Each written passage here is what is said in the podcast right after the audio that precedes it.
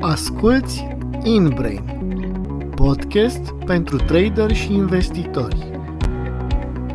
Episodul 50. Cum să bați piața? Salutare, dragi ascultători! Sunt Mihai Tiepac, gazda podcastului InBrain, locul în care oameni cu experiență vorbesc despre psihologia investițiilor din dorința de a ajuta pe trader și investitori în călătoria lor personală. Invitatul meu special din acest episod este Olga Ursu. Pe scurt, Olga este consultant financiar de investiții autorizat de Autoritatea de Supraveghere Financiară. Are 14 ani experiență în piețele financiare ca broker. Este acreditată ca Certified Financial Technician uh, de Asociația Internațională a Analiștilor Tehnici de peste 10 ani. În ultimii trei ani s-a specializat în tranzacționarea opțiunilor, tocmai pentru a obține performanțe mult mai bune în gestionarea portofoliului. A fondat um, platforma strategii de investiții.ro și a creat cursurile, atenție ce cursul a creat, uh, Boost Your Profits și Beat the Market, prin care ajută investitorii să-și construiască și să-și administreze portofoliile de acțiuni de pe piețele internaționale. Bine ai venit la Inbrain, dragă Olga! Mulțumesc, Mihai, pentru invitație. Bine te-am găsit. Eu îți mulțumesc că ai acceptat și vreau să mai adaug că Olga mi este foarte dragă deoarece este una dintre persoanele care poate să, bia, să bată piața, iar eu sunt unul dintre susținătorii al acestei idei. Deci, să zic că este un podcast pentru cine vrea să bată piața. Dar hai să o luăm cu începutul. Um, Olga, citind acum prezentarea ta, eu cred că tu ai fi avut succes în orice domeniu ai fi vrut tu. De ce pe bursă și cum ai început? Uite, mi-a plăcut ideea de foarte devreme, de când aveam 17 ani, eram în liceu și am urmărit un film cu un trader celebru, sau așa mi s-a părut mie în momentul ăla când era uh, angajat la o instituție foarte mare pe care și falimentat un film și ce m-a atras a fost intensitatea emoțiilor personajului principal, a traderului și de asemenea și impactul pe care poate să-l aibă o singură persoană sau un singur fond de investiții asupra pieței globale. Și mi s-a părut că tranzacționarea pe piețele financiare implică să ai o putere foarte mare în și un impact foarte mare în piețe și în lume în general. Și asta mi s-a părut atractiv la momentul ăla. Așa că am decis să iau pe calea asta. Nu știam exact ce trebuie să fac, dar m-am interesat că uh, m-am interesat și am crezut atunci că trebuie să devin broker, că asta e meseria care uh, echivalentă pentru ceea ce făcea personajul din film. Și m-am uh, orientat către Facultatea de Bănci și Burse de Valori de la ASE București și așa mi-am uh, început cariera ca și broker. Am înțeles. Deci ai făcut școala în urma vizionării unui film. Da. Și după aceea, uh, ca broker, ce ai descoperit? Era ceea ce îți doreai tu sau lucrurile s-au uh, complicat? Înainte să devin broker, în ultimul, înainte de ultimul an de facultate, am fost în Statele Unite cu programul Work and Travel și am pus atunci mâna pe o carte de analiză tehnică. Nu scria că e analiză tehnică, dar am, am văzut că uh, erau multe grafice și uh, în carte învățai să faci previziuni cu ajutorul graficilor. M-a atras foarte mult ideea asta și uh, apoi am devenit și broker, dar uh, de asemenea mi-am propus să devin și analistă, să stăpânesc tehnica asta de a face previziuni pe baza graficelor. Și da, nu a fost exact ce m-am așteptat eu, pentru că ca și broker lucrez cu clienți și pentru clienți, pentru investitori, adică execuți tranzacțiile, nu iei tu deciziile, nu administrezi tu un capital foarte mare, așa cum imaginam eu că face un broker. Da, e o diferență, într-adevăr, și de cele mai multe ori oamenii fac o confuzie în în această direcție. Da, și eu uh, la început. Da, ce iarăși un lucru pe care îl admir la tine este că tu ești certificată pentru tot ceea ce uh, ești ca și calificată. să zic și eu am o diplomă de consultante investiții, dar nu m-am certificat uh, la ASF. Uh, faptul că tu ești certificată arată un nivel uh, ridicat de pregătire. Și mai degrabă de asumare și de responsabilitate, că pregătire poate să aibă oricine, dacă să-ți asumi, să te autorizezi, e nevoie un pic de, da, de asumare a responsabilității. Ce înseamnă să fii consultant. Bun. Uh, dar hai să revenim la subiectul uh, podcastului și anume emoții și tot ce, tot ce înseamnă acestea. Care au fost emoțiile pe care le-ai uh, avut la începutul carierei tale? La început eram foarte entuziasmată de ce înseamnă să... Îmi plăcea foarte mult să stau în birou de trading, să văd colegii și um, camera aia de trading care nu arată chiar ca în filme, dar uneori um, zoom sau cum, cum se aude în, în birou de tranzacționare este la o intensitate foarte mare. Și um, mai degrabă am fost foarte curioasă la început despre cum să mișcă piața, despre cum iau clienții deciziile, am început și eu să tranzacționez destul de devreme și da, am, am vrut tot timpul să verific da, ce am citit în cărți sau ce am învățat în facultate cu ce se întâmplă pe teren. Bun, și spunem te rog, cum a fost la prima tranzacție pe care ai dat-o? Pe care ai dat-o tu, ca trader, pe un cod real. Prima mea tranzacție personală, da, întreb? Da, da, da. Mi-aduc aminte că um, piața era foarte euforică. În 2006 orice cumpărai creștea, dar mai erau și perioade de corecție, de scădere și pe astfel de perioadă mă gândeam, mă pregătisem eu niște bani să pot să încep să tranzacționez. Și când, când m-am hotărât, eu sau cred că așa m-am hotărât, am văzut că au crescut foarte repede sifurile într-o zi țin minte că era o creștere de 4% sau într-o singură zi era mult. Și dau ordin colegului meu broker că nu aveam voie să-mi execut propriile mele ordine. Și el îmi zice, vezi că te grăbești, că e piața 4%, mai așteaptă un pic. Și zic, nu, nu, cumpără, că am făcut eu analiza, previziunea și uh, mă aștept să crească, te rog, că cumpără. Am avut noroc cu prima tranzacție, că au crescut în ziua aia, cred că s-au dus către 8%, și în continuare a mers bine, că era piața, trendul era favorabil atunci. Dar am experimentat apoi și scăderi. Țin minte că atunci, în 2007, în prima fază și apoi și în mai, mai mult în 2008, a început piața să scadă accelerat și aveam acțiune în momentul ăla. Mi-aduc aminte că euforia care era în piață nu mai corespundea cu ce se întâmplă în realitate în, cu prețurile. Adică prețurile începeau să scadă, dar lumea era totuși euforică și vedeam că portofoliul scade și, nu știu, mă uitam și pe grafici atunci și am prins prima dată că ceva nu e în regulă. Nu știam să zic ce, dar nu, era realitatea diferită de ce se întâmpla uh, în, să zic așa, în uh, așteptările investitorului. Și da, știu că m-am speriat destul de repede pe scădere. Am vândut la un... Aveam și acțiuni volatile în portofoliu. Mi-aduc aminte de Dafora, dacă sigur mai aveam și altele volatile. Și undeva la minus 20% am ieșit și am zis, ceva, ceva se întâmplă aici și nu înțeleg ce e. Deci ai trecut de la euforie și bucuria profiturilor care vin oricum pe o piață în creștere la, um, la agonie. Nu, hai să nu-i spunem chiar agonie. Da, n-am fost foarte consistentă, adică făceam punctual așa niște tranzacții, dar am prins niște momente în piață și acum ce ți-am povestit este chiar începutul care a fost undeva în 2006 și în 2007 sau dar cred că în 2007, că n-am apucat, 2008 să am acțiuni în portofoliu.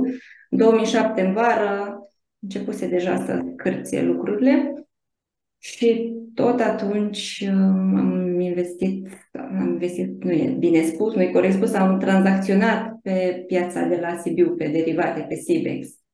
Aici am testat foarte mult um, încă de la început. Bun, asta îți dă o experiență extrem de bogată față de, să zic, traderii care încă n-au prins o criză. Tu ai trecut prin uh, acea criză din 2008 uh, și da. care a fost, bănuiesc, o lecție importantă ca o primă lecție. A fost o lecție foarte dură. Au mai fost și alte scăderi după aia în piață. Adică am prins mult mai multe evenimente, dar de asemenea amplitudine. Uh, da, prima dată a fost, a fost și la începutul carierei mele și a fost și cea mai mare uh, scădere pe care am prins-o eu în toată cariera mea. Și da, a fost și, și confruntant și palpitant pe alocuri și da, au dărâmat multe um, zic, preconcepții legate de piață și, și unele despre care auzisem sau mă confruntați în lucru cu clienții și, de asemenea, eu comparam tot timpul cu ce citeam în cărțile mele de analiză tehnică.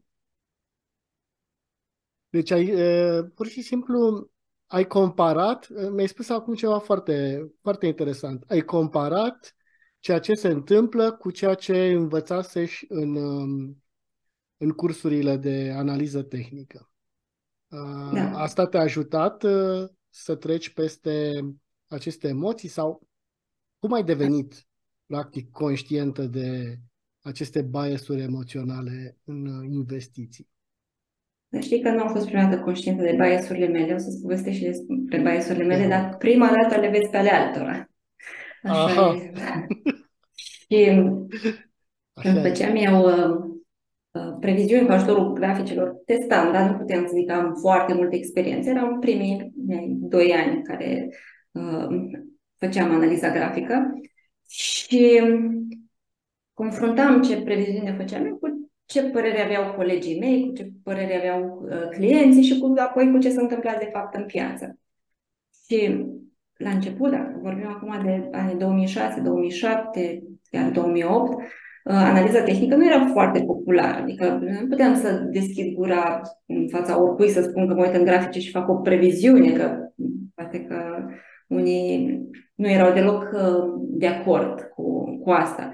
Mi-aduc aminte chiar colegii mei uh, din tranzacționare ziceau că da, analiza tehnică funcționează așa, un pic, câteodată, așa, un 30% chiar întrebam ca și procente.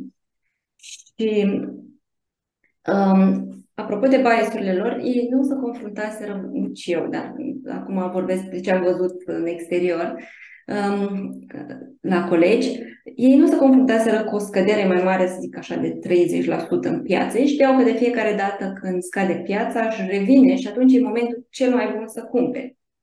Eu, pe de altă parte, în grafice, văzusem istorică, da, piața poate să scadă și mai mult timp, adică poate câțiva ani sau oricum să fie o scădere mult mai amplă. Și măsuram acolo și îmi făceam uh, previziunile și um, atunci m-am, uh, m-am atajat foarte mult de analiza Elliott Waves și în structura valurilor pe care eu le studiam acolo, părea că există posibilitatea să scadă mai tare piața și de asemenea și câteva întoarceri am putut să previzionez. Asta îmi dădea foarte multă încredere că cumva eram diferită. Puteam să am o viziune diferită față de ceilalți și mi se părea că în felul ăsta eu pot să fiu mai pregătită de ce se întâmplă în piață. Da, și prima dată am văzut biasurile, adică tiparele în care rămâneau blocați colegii mei sau, um, sau unii clienți. Și să zic așa, când am devenit eu conștientă sau când m-am izbit că am și eu biasuri, am fost în, în 2006, 2007, când am început să tranzacționez pe piața uh, de derivate de la Sibiu. Și ce am observat cel mai... Um, primul bias pe care l-am observat era că, deși eu făceam o strategie și ziceam că, ok, uh, dacă, dacă nu se întâmplă cum vreau eu, o să-mi uh, asum pierderea și o să am stop loss, mi-era foarte greu să accept pierderile. Și de ce se întâmplă asta? Da, pentru că era un, un conflict în mine, pentru că mă prinsesem încredere ca analist că pot să fac previziuni și mă așteptam ca pre, uh, previziunile alea să adeverească, Și tocmai când făceam și o tranzacție, nu tot timpul, dar se întâmpla uneori să fac o tranzacție și tocmai atunci nu se întâmpla. Dacă nu aveam tranzacție, mi ieșea previziunea lui. Da, și uh, pur și simplu nu, nu puteam să renunț la a avea dreptate.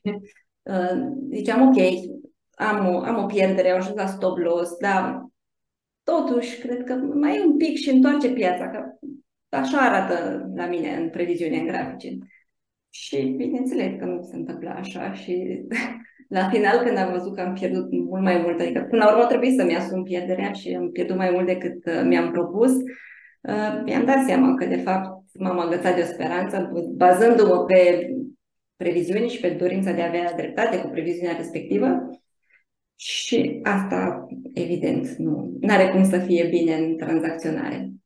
Într-adevăr. Și asta am observat că trading-ul scoate în față toate vulnerabilitățile. Și dacă nu, știu, nu reușești să te asumi sau să poți să te detașezi și să te adaptezi la ce se întâmplă în piață, nu ai cum să ai succes. Și de asta foarte puțin reușesc în trading mm, și poți să te întâlnești cu biasurile evident și dacă ești investitor pe termen mediu sau lung, dar în trading um, emoțiile se amplifică de 10 ori. Pe măsura marjei pe care o folosești, dacă ai marjă 10 ori, de atâtea ori se multiplică și emoțiile pe care le confrunți când tranzacționezi.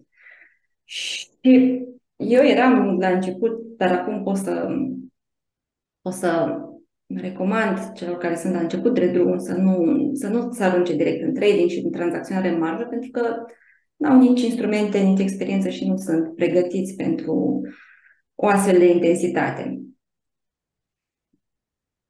Am înțeles.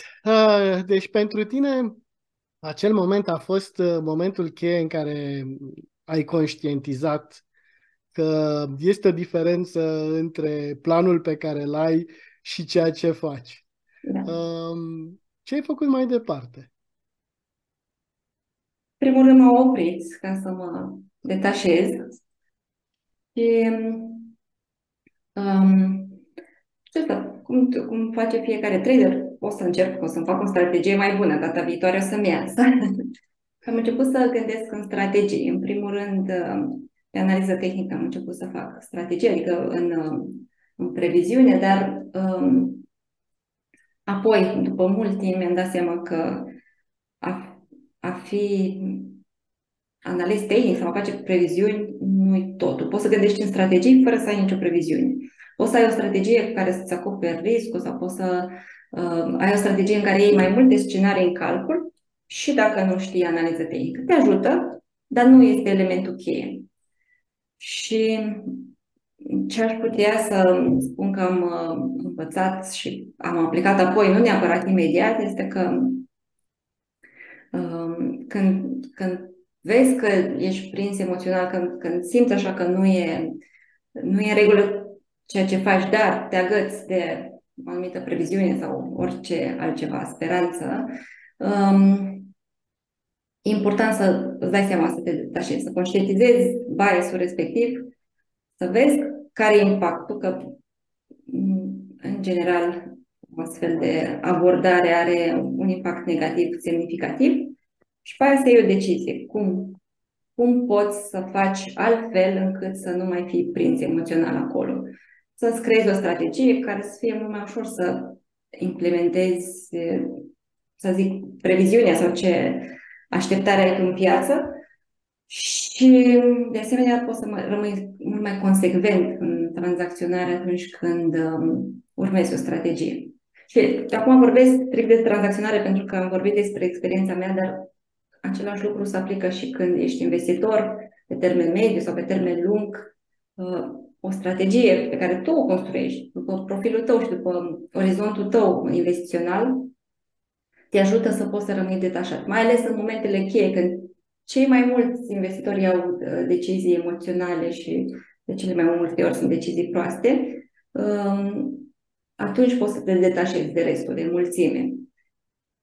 Și da, asta o să-ți aducă randamente mult mai bune pe termen lung. Dar în sine nu, nu e important neapărat să te prinzi pe moment, ce, adică nu tot timpul um, um, asta cheia, să știi, ok, urmează o scădere și dacă urmează și dacă nu, trebuie să ai o strategie și invers, când e vorba de creștere, da, dacă tu ai o strategie, poți să rămâi consecvent uh, obiectivului tău. Dacă nu ai o strategie, o să te îndepărtești și să alunecă pe o pantă așa mai periculoasă, să zic așa, când vrei să ai dreptate, când vrei să câștigi cu orice preț. Cred că asta se aplică în multe domenii. Vrei să ai dreptate sau vrei să ai uh, plăcinta sau uh, profitul sau uh, ceva. Și ce alegi una dintre ele. Aici cred că um, e cel mai elocvent exemplu. Uh, dar uh, te rog eu mult, uh, dă-mi acum câteva exemple despre cum reușești să lași emoțiile deoparte și să, să acționezi rațional. Care a fost strategia pe care tu ai aplicat-o în cazul tău și în care dacă uh, tu ești cea care și nu numai că o spun într-un mod, uh, să zic, um, admirativ. Nu ești cea care bate piața, ești și cea care reușește să depășească emoțiile. Și care au fost... Uh, uh... Nu pot să zic că este tot timpul să că am o putere supranaturală. Nu, pur și simplu am creat strategii. Um, uite, o să spun despre cel mai important bias pe te care rog, l-am avut. Te rog, asta... Și încă îl mai am, adică nu pot să zic că l-am depășit, doar că am strategii care mă ajută. Deci trăiești cu el. da, e... Este uman, natural să avem frici și eu nu am pretenția că să pot să depășesc uh, definitiv lucrul ăsta. Uh, ziceam că am trăit experiența scăderilor din 2008-2009 și am rămas de atunci cu o teamă că se poate întâmpla oricând să se prăbușească piața și asta e ceva care uh, nu poți să-l anticipezi ca și impact. Poți să anticipezi că scade piața, nu poți să știi cât timp sau ce procent. Și atunci, um, teama cu care am rămas eu era că de fiecare dată când scădea, creștea piața foarte mult, mă așteptam ca oricând să oprească creșterea asta și să înceapă o scădere mai accelerată. Adică așteptam o criză tot timpul. Și aceeași teamă, dar în alt moment, este după ce se întâmplă o scădere, uh, eu mă așteptam să accelereze scăderea, ca în 2008, dacă și atunci am avut o scădere, poate mai revenit un pic piața, după care o scăzut mai tare. Atunci deci eram foarte limitată când eu îmi doream să obțin randamente bune, să bat piața. Pe creștere nu reușeam niciodată. Pentru că întotdeauna vindeam prea devreme sau vindeam, da, marcam profituri, deși piața mai avea potențial să scadă, să crească. Și când scădea piața, nu intram în prima fază, să zic așa, la revenirea trendului, nu pe minim, dar nici măcar în, în prima etapă, și așteptam să se confirme trendul, să, da, să avem mai multă evidență asupra revenirii. Și um, da, cum ziceam, asta am limitat potențialul de câștig. Acum ce fac este că um, atunci când crește piața, um, încerc să nu, adică nu mai, uh, nu mai vând. Am vând de tipizate. Eu, eu numesc tehnica asta pe care o folosesc, tehnica minimizării regretului. Adică, și o folosesc în două situații, sau chiar mai multe, dar în două concrete pot să spun acum legat de, de creștere. Nu eu. vând niciodată dacă atinge primul obiectiv de profit. În primul rând încerc să maximizez profitul și, și chiar dacă vând, vând treptat, și al doilea lucru este când vreau să limitez pierderile și atunci, um, pentru că era greu să accept pierderile și cumva să pot să atenuez uh, emoția asta, uh, în treptat. Și atunci am trei trepte, să zic, două sau trei trepte. Acum, nu mai am nevoie așa de mult de strategia asta, pentru că m-am, m-am obișnuit, dar așa am început, ca să pot să-mi depășesc teama. Pentru că mi-era teamă că dacă o să vând, uh, după aia piața o să-și revină și o să-mi pară rău că uh, mi-a marcat pierdele. Și asta uh, cum fac acum ca să nu mai să nu vând prea devreme și să pot să beneficiez de un trend mai consistent, este că mi-acopăr riscul. Da? Continui portofoliu, sunt atentă la ce se întâmplă în portofoliul meu, Uh, criteriile pe care uh, le folosesc când îmi aleg acțiunile, mă uit să fie respectate și pe parcursul creșterii, uh, însă nu vând la primul impuls, la prima teamă că, ok, ar putea să scadă piața. Da, ar putea să scadă piața, pot să-mi acopăr riscul și în cazul în care, într-adevăr, scade piața, pot să-mi conserv profitul acumulat și dacă nu, atunci continui să acumulezi profit în portofoliu. Asta pe crește, dar acum e, e o perioadă în care piața vine după o scădere, scăderea din 2022, o revenit într-adevăr, după aia am mai avut niște scăderi la începutul anului ăsta, iarăși este o perioadă și au tot fost în ultimele luni, destul de greu uh, pentru investitori să intre la cumpărare, deși piața au crescut, doar că știrile sunt atât de slabe în piață, atât de proaste și sunt atâtea temeri uh, că vine recesiunea, că asta o să impacteze grav piețele și multe, multe uh, alte opinii ale analiștilor care ne influențează și ne fac, ne fac să stăm deoparte de uh, investiții. Cum, cum fac eu în astfel de momente este că uh, cumpăr oricum, dacă găsesc oportunități de cumpărare acțiuni care sunt performante, care merg bine în perioada asta cu, cu toate scăderile care au avut loc și toate previziunile așa mai sumbre. Deci, ce fac este că investesc, cumpăr acțiuni și mi-acopăr riscul pentru portofoliu. În cazul în care chiar pică piața și chiar, chiar se întâmplă să, um, să întoarcă trendul sau nu știu, să, să avem o scădere mai abruptă, să nu fiu impactată semnificativ. Ok, pot să accept o pierdere în portofoliu, dar să fie limitată la cât, uh, cât mi-am propus. Și în felul ăsta nu mai este frică să cumpăr atunci când uh, știrile nu sunt prea bune în piață și sentimentul în piață e negativ. Ce am observat este că, de fapt, asta știam de mult, doar că uh, sunt de, din ce în ce mai prezentă la lucrul ăsta. Tocmai când sunt uh, cele mai puține așteptări de creștere și când investitorii sunt pesimiști și da, foarte precauți, tocmai atunci sunt cele mai bune perspective ca piața să crească. În analiză uh, tehnică și cărțile pe care le-am citit, um, spune că un trend de creștere se naște pe incertitudine. Așa începe, da? Cu, într-un moment în care e incertitudine în piață și invers, un trend să termină pe euforie.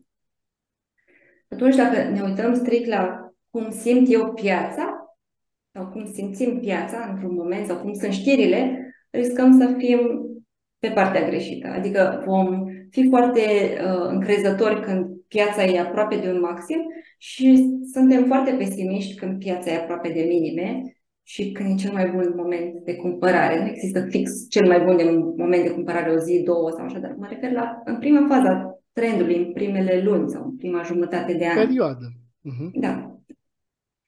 Deci, practic, um, tu um, ai o strategie de hedging și da. această strategie de hedging uh, a reușit să te scape, să te ușureze, să te ajute în a-ți depăși uh, aceste bias aceste temeri. În primul rând, că este vorba de o, o frică. Punctual pentru aceste bias da. În uh. plus, uh, față de asta, mai, uh, mai sunt atentă și la ce acțiuni am în portofoliu, adică să nu mai expun pe acțiuni foarte riscante sau, da, să-mi aleg acțiunile pe, pe criterii de performanță și de cât de riscante sunt într-un anumit moment. Uh, da, uite aici, eu trebuia să mai fac un lucru uh, și să spun în prezentarea ta că ești uh, un trader și un investitor complet, deoarece reușești să faci și trading și să și investești în, acela, în același timp. Tocmai prin strategia ta de, de hedging pe care o aplici. Um, înainte să spun o întrebare legată de, de acest lucru, mai voiam să te întreb despre uh, biasurile pe care le-ai întâlnit la colegi sau la investitorii cu care ai lucrat. Uh, care a fost cel mai frecvent, să zic, și care e mai simplu să-l vezi pe cel uh, de lângă tine mm-hmm. decât pe cel personal. Da. Care au fost cei mai, cele mai frecvente? Uite, să spun câteva dintre ele pe care le întâlnesc mm-hmm, frecvent la investitorii cu care lucrez sau cu care intru în discuții. Um, în primul rând este un bias legat de alegerea acțiunilor. Uh, mulți dintre investitori, pentru că nu au experiență în a-și alege acțiunile sau face o analiză, cumpără acțiuni cunoscute pentru că au încredere că sigur sunt companii bune și o să performeze. Și aici mă, mă gândesc la acțiunile din sectorul tehnologic care au performat foarte bine în trecut, în anul, uh, în do- până în 2021, anul trecut au mers destul de prost, cum ar fi Facebook, Google, Amazon, Tesla, UiPath. Um, și investitorii își aleg acțiunile astea pentru că știu că în trecut au avut performanțe bune, adică au crescut foarte bine și se așteaptă ca și în viitor să se întâmple același lucru. Brandul, renumele le dau încredere și fac să cumpere, deși ar putea poate să aleagă și alte companii care să performeze atunci când cumpără ei. Pentru nu ne uităm tot timpul la ce s-a întâmplat în trecut, pentru că în viitor se schimbă, se poate schimba contextul și sunt alte acțiuni care performează. Și asta este unul dintre motivele pentru care uh, nu, nu numai că nu reușesc să obțină randamente peste medie, dar de asemenea înregistrează pierderi foarte mari în portofoliu. Pentru că Um, un alt bias este să, să, ataș, să te atașezi de acțiunile pe care le ai în portofoliu, de alegerile tale. Și chiar dacă acțiunile respective scad foarte mult, uh, să o ții în portofoliu și să nu o vinzi. Pentru că dacă ai vinde-o, ar trebui să recunoști că ai făcut o alegere proastă și, în general, investitorilor le e greu să facă asta. Și Uh, ce fac este că o țin și dacă să gândesc că dacă o țin, poate o să revină și în felul ăsta nu, nu trebuie să treacă prin experiența asta de a-și asuma că n-au ales cel mai bine în momentul respectiv. Și mai mult decât atât, sunt uh, investitori care continuă să cumpere aceleași acțiuni, că zic, ok, dacă cumpăr și mai jos, îmi reglez prețul de achiziție și uite așa pulgările de zăpadă asta tot rostogolește și tot crește pierderea din portofoliu și apoi na, e game over, ajung într-un punct în care nu știu ce să fac în continuare dacă prețul nu mai revine. Și, evident, o bună parte dintre companii o să revină, nu știm în cât timp, dar unele o să revină. Dar uh, eu uh, am văzut exemple de acțiuni care au scăzut în criza din 2008-2009 și n-au revenit nici după 12, 13, 14 ani de atunci. Și aici mă gândesc la cam la tot sectorul bancar din Europa, toate băncile uh, mari din Europa, cum ai fi, fi Deutsche Bank, Erste, Unicredit, uh, Societe General, um, pentru că astea erau acțiunile care erau în preferința uh, investitorilor, da? erau în portofoliile lor și dacă nu aveai acțiuni din sectorul bancar în 2007, erai pe din afara pieței, adică nu aveai cum să ai randamente bune. Dar tocmai astea au scăzut cel mai mult și tocmai astea n-au mai revenit. Și nu mă refer, adică nu doar băncile, că mai sunt și alte exemple de, de companii. Uh, și din Statele Unite, de exemplu, uh, AIG, compania de asigurări, uh, care a fost aproape de faliment și a fost salvată de statul american, a scăzut cu 99% și nici că mai revenit vreodată la nivelul respectiv. Dar și, și alte domenii. Gândesc la ArcelorMittal. Ca în cripto, nu? Așa. Um, cam așa s-a întâmplat în da? 2008, pentru că într-adevăr a fost o bulă. Și dacă ar fi uh, să comparăm cu ce spui tu pe cripto, da, și acolo a fost o bulă. Și da, când se sparge balonul, multe dintre ele o să crape și doar câteva care sunt cele mai solide o să revină. Cele care sunt cele mai solide de obicei scad cel mai puțin și uh, își revin cel mai repede.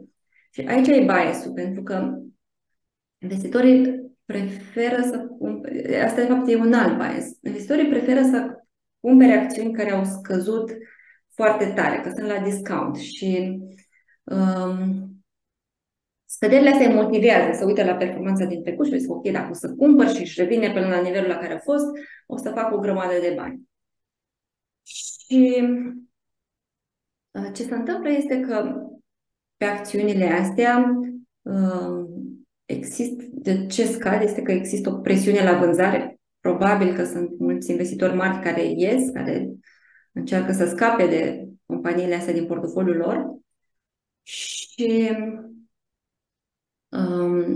investitorii care nu au experiență um, le cumpără pentru că le e teamă să facă invers, adică să cumpere acțiuni care cresc sau care au scăzut mai puțin, acțiuni care sunt performante, poate sunt chiar pe creștere, chiar la maxime și încă le e teamă că acțiunile astea ar putea să scadă sau nu ar putea să facă randamente prea bune cu ele, le evită.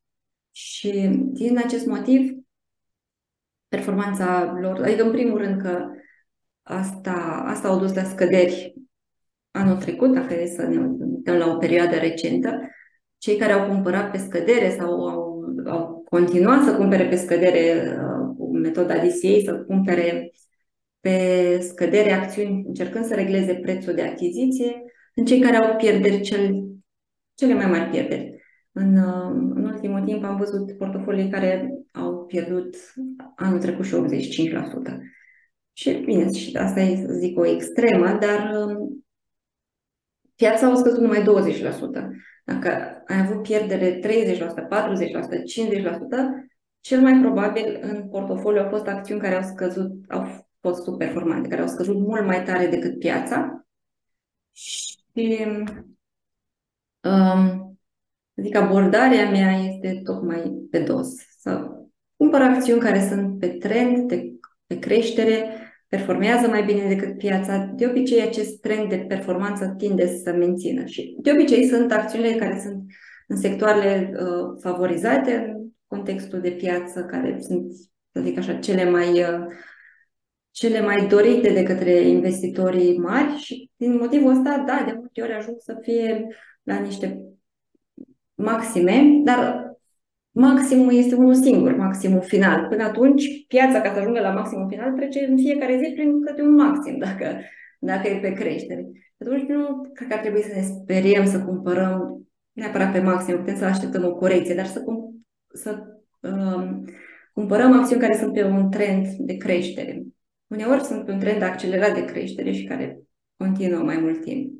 Cred că aici e o discuție mai lungă legată de investițiile active și investițiile pasive. Poate folosesc eu diferit acest termen, dar uh, cunosc investitori care uită de, de portofoliu și se gândesc că să nu depună un efort în a verifica sau în a oricum, ceea ce faci tu este total uh, diferit și anume, pe lângă faptul că ești activă în uh, reglarea portofoliului, uh, mai tranzacționezi și cu opțiuni pentru a, uh, a face hedging pe pozițiile pe care le ai.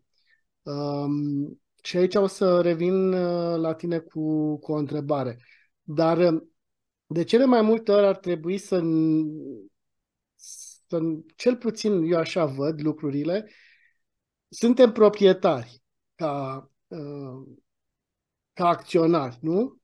Da. Ce poate fi mai frumos decât să-ți mai îngrijești din când în când proprietatea?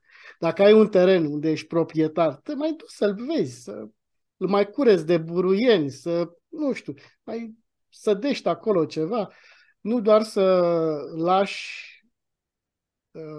nesupravegheat sau să lași să uh, treacă prea mult timp fără să treci pe acolo, în sensul da. ăsta, ca o comparație. Da, asta este um, investiția pasivă. Acum, sunt diverse exemple și modele în piață să fii investitor pe termen lung. Să fii investitor pe termen lung nu înseamnă să fii pasiv, o să fii activ în portofoliul tău să-l administrezi. Mulțumesc, mulțumesc. Mai, mai spune o dată.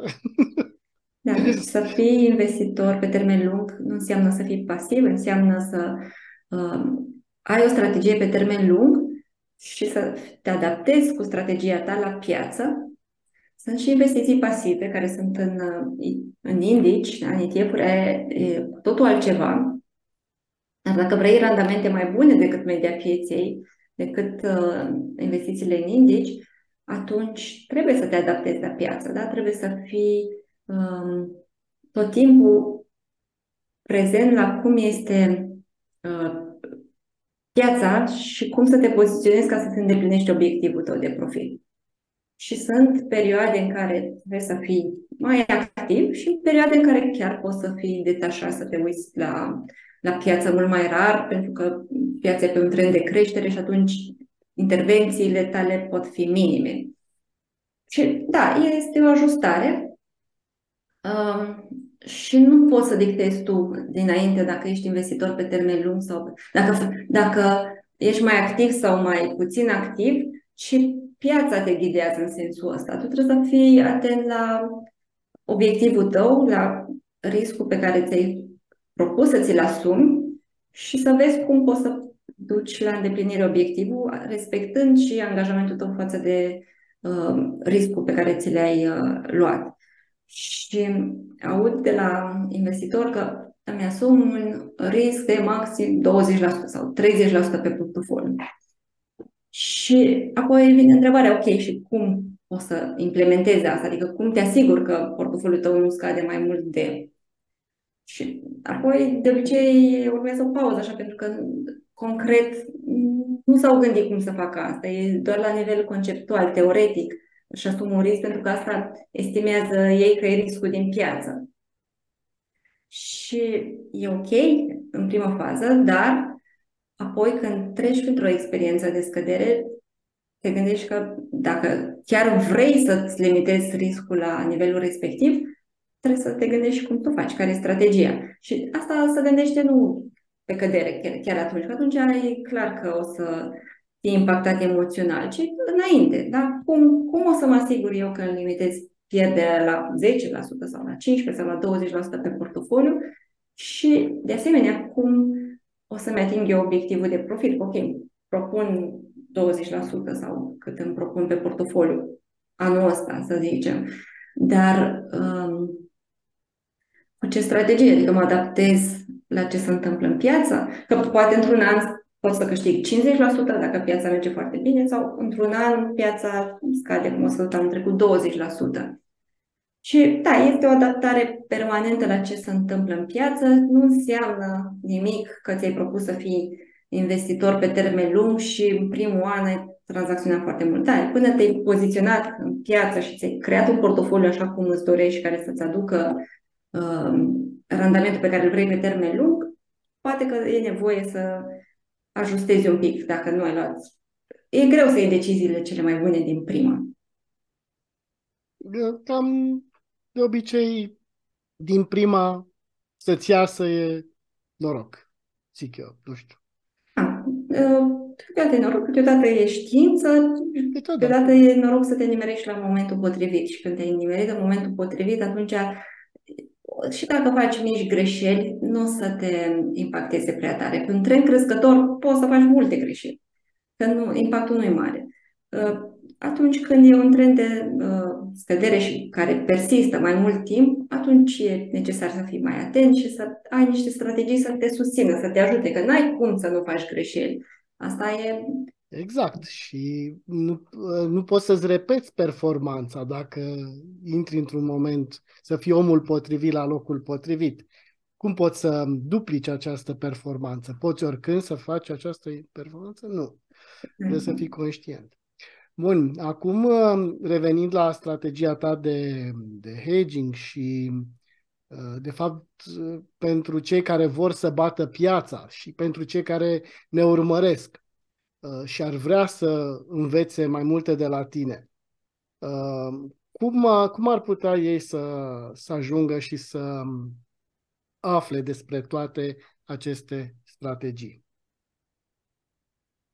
Um, am um, creat două cursuri, două programe, nu se numește cum, cum ai zis și tu la început, Beat the Market, în care um, investitorii învață să își construiască portofolii, să selecteze acțiunile, ca apoi să-și construiască un portofoliu Uh, și aici punem accent mult pe diversificare și de asemenea și cum să administreze acest portofoliu. Asta e o parte mai puțin abordată de către investitori.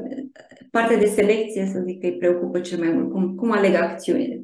Dar după ce le-ai ales și după ce ai deja un portofoliu, e important, cum ai zis și tu, să îl um, îngrijești, să îngrijești terenul, adică să administrezi portofoliul.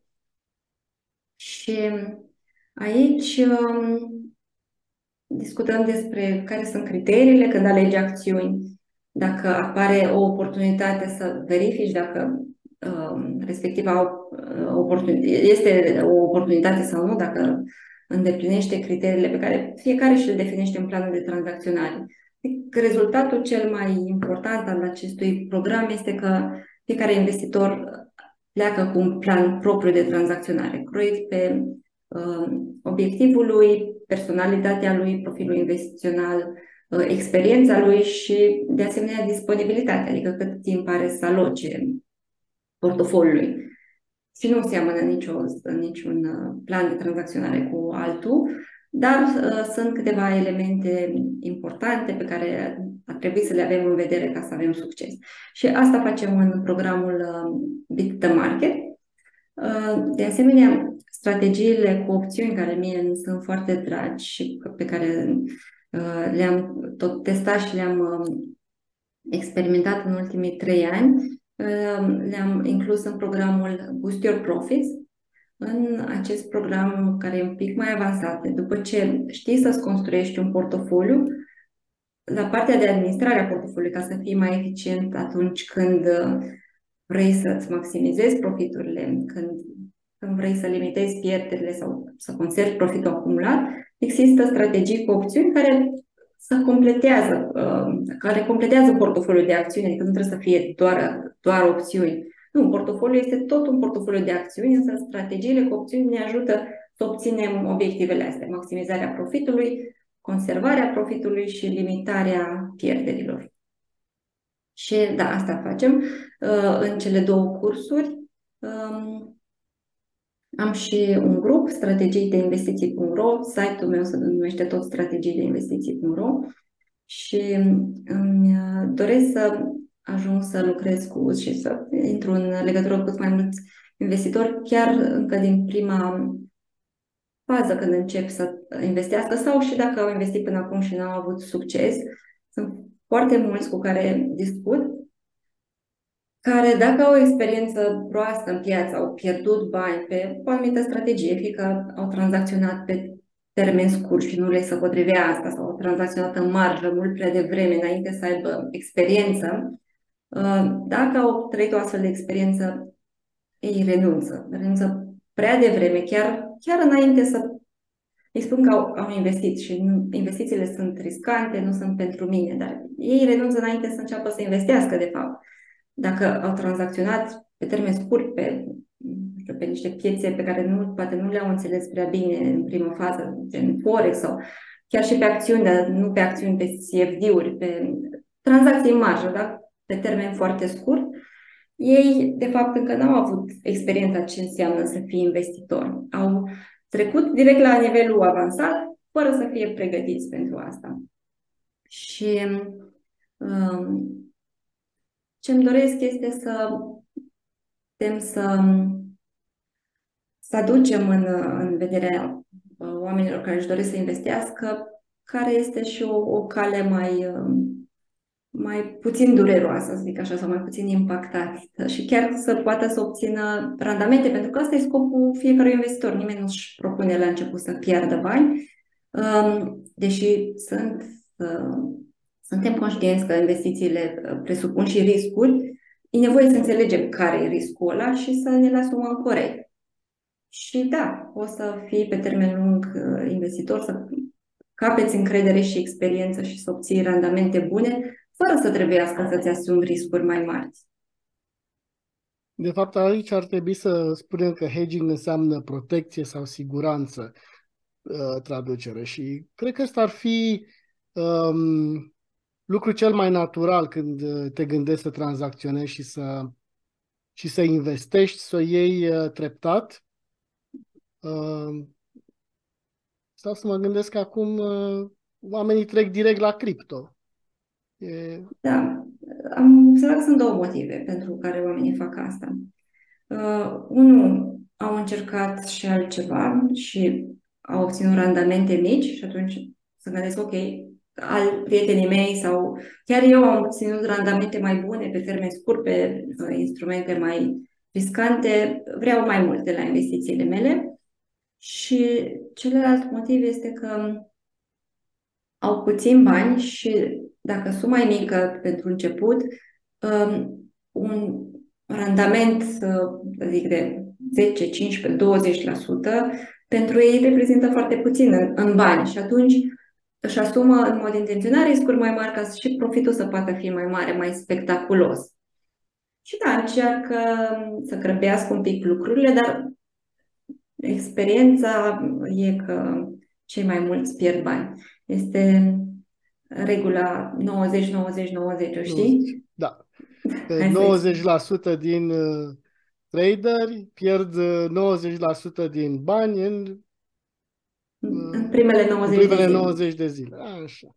Da. da. Dar e vorba de tranzacționarea pe termen scurt, chiar intraday, cu levier, da, cu marjă, care implică riscuri mari nu, la investiție e cu totul diferit. Adică n-ai cum să pierzi 90% în 90 de zile, decât dacă ai ales fix cea mai slabă acțiune care fix în momentul ăla când ai cumpărat-o scăzut.